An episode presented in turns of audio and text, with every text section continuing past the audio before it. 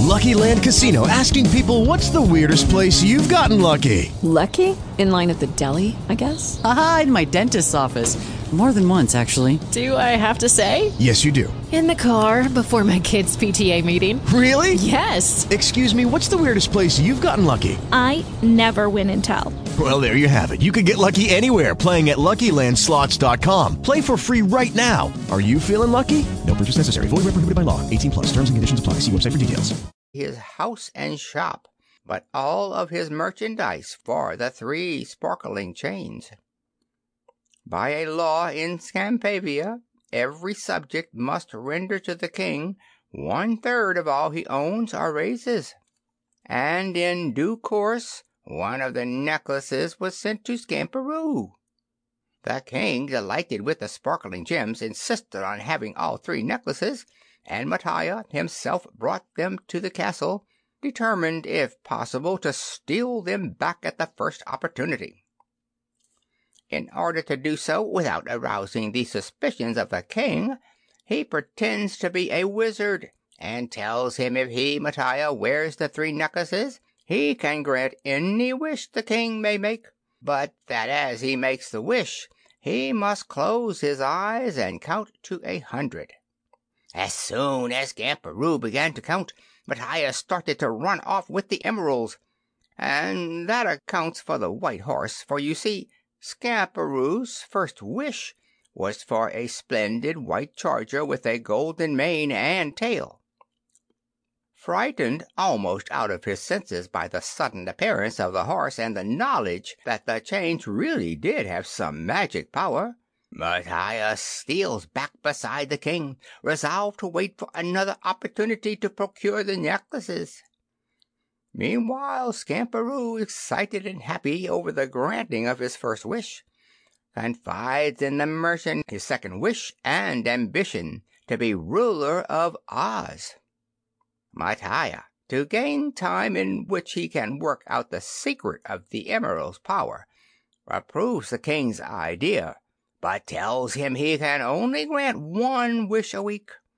He then advises Skamperoo to cause all the people in Oz to forget their former rulers and to remove the Wizard and all his magic, Ozma and the rulers of the four Oz countries to the inaccessible caverns of Thunder Mountain. Now, while Mattia is trying his best to discover the trick of the magic emeralds, Skamperoo, growing tired of the tempery fellow, appealed to his horse. The horse, being magically brought to life and being unusually sharp witted and quick, soon worked out the problem. With his help, Skamperoo wished the spell of forgetting upon Ozma's subjects, banished her Highness and all of the others just as Mattia had suggested, and managed to rule Oz for three whole days. "But what became of Mattia?" asked Glinda, leaning forward eagerly. "At this moment Mattia is lying in a senseless condition in the underground chamber beneath this castle," Bitty Bit told them solemnly and without opening his eyes. Soon after Skamperoo left for Oz the merchant was driven out of Skampavia by Pinny Penny, whom Skamperoo had made King.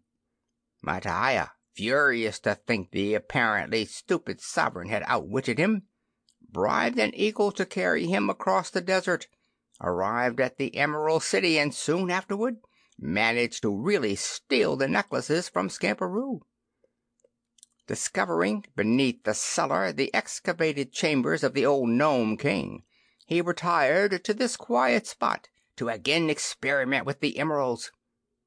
Needing another person to help, he seized the kitchen boy, who had come to the cellar for supplies, and forced him to assist in his experiments. How soon he might have discovered the real trick of the chains I cannot say, but our own arrival and Gloma's powder of darkness happily interrupted him. The kitchen boy, who had kept his eyes glued to the stone steps and trap door during the entire morning, made an immediate dash for freedom and managed to escape in spite of the darkness. Mattia, not so fortunate rushed into a stone pillar and knocked himself senseless. He's still lying there, and I suggest that your Majesty deal with him at once." "I will," decided Ozma, firmly, as Bitty Bit opened his eyes and looked cheerfully around the table. "And I'll do it by means of these very magic emeralds. Put on the emeralds, Dorothy, for you alone know the secret of their magic power." So Dorothy, anxious to have Matiah out of Oz before he recovered his wicked wits, hastily clasped the three chains around her slim throat. It is my earnest wish that Matiah shall immediately and henceforth forget the emerald necklaces of Oz, return to his country, and become a good and simple citizen of Skampavia, said Ozma seriously, beginning her count to one hundred. "He's gone! He's gone!" piped up Bitty Bit who had closed his eyes as soon as Ozma started to speak. "And if I were you, my dear, I would send off that Red Eagle, too. I see him lurking on the edge of our city with an exceedingly fierce light in his eye." So Ozma made another wish, turning the eagle to a harmless sparrow. "And what about Skamperoo?" asked Cheeriobed, King of the Munchkins, who up till this time had not spoken a word. Should he not be punished in some way? "I would not bother with old Scamper," advised Bitty Bit with a small chuckle. "Before I agreed to give his white horse those five wishes, I closed my eyes, looked ahead, and discovered that they would all be good wishes. Not only good, but wise. And from now on I think you can trust that clever white horse and a little fellow called Pinny Penny to keep their master out of mischief and Oz." "Well, in that case," sighed Ozma, rather breathless from so much counting, "everything is happily settled." "And in that case," boomed Jo King, gallantly helping his little Queen to her feet, "I suggest we start celebrating all over again. Not only the discovery of Oz by mortals, but the saving of Oz as well. I, for one, feel terribly cheated at missing Notta's circus." "So do I! So do I!" exclaimed little Prince Philidor, climbing boisterously into Highboy's saddle. "I want to see a circus." "And so you shall," promised Ozma gaily. "We will start the celebration at exactly the point where we left Oz for Thunder Mountain and have the tableaux, the pageants and the picnics all over again. And that, my dear, is exactly what they did do. And everyone, including Bitty Bit, enjoyed himself so much there was not an unhappy person in the Emerald City. And not until the end of the second day did Dorothy remember to tell Ozma the magic secret of the wishing emeralds. "On the sixth count you wink both eyes," whispered Dorothy giving Ozma a little hug. "Good night." "Good gracious! So that's it!" smiled Ozma, comprehending instantly what Dorothy meant. "I suppose Mattia did it in sheer excitement the first time.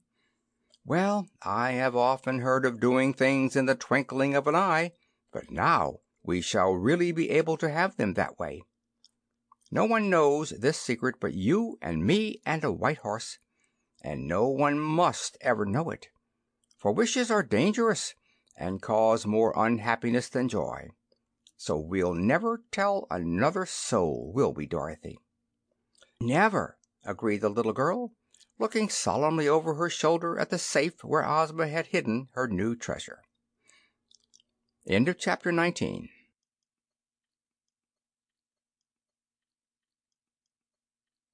Lucky Land Casino asking people what's the weirdest place you've gotten lucky? Lucky? In line at the deli, I guess? Aha, in my dentist's office. More than once, actually. Do I have to say? Yes, you do. In the car before my kids' PTA meeting. Really? Yes. Excuse me, what's the weirdest place you've gotten lucky? I never win and tell. Well, there you have it. You can get lucky anywhere playing at LuckyLandSlots.com. Play for free right now. Are you feeling lucky? No purchase necessary. Void where prohibited by law. 18 plus. Terms and conditions apply. See website for details.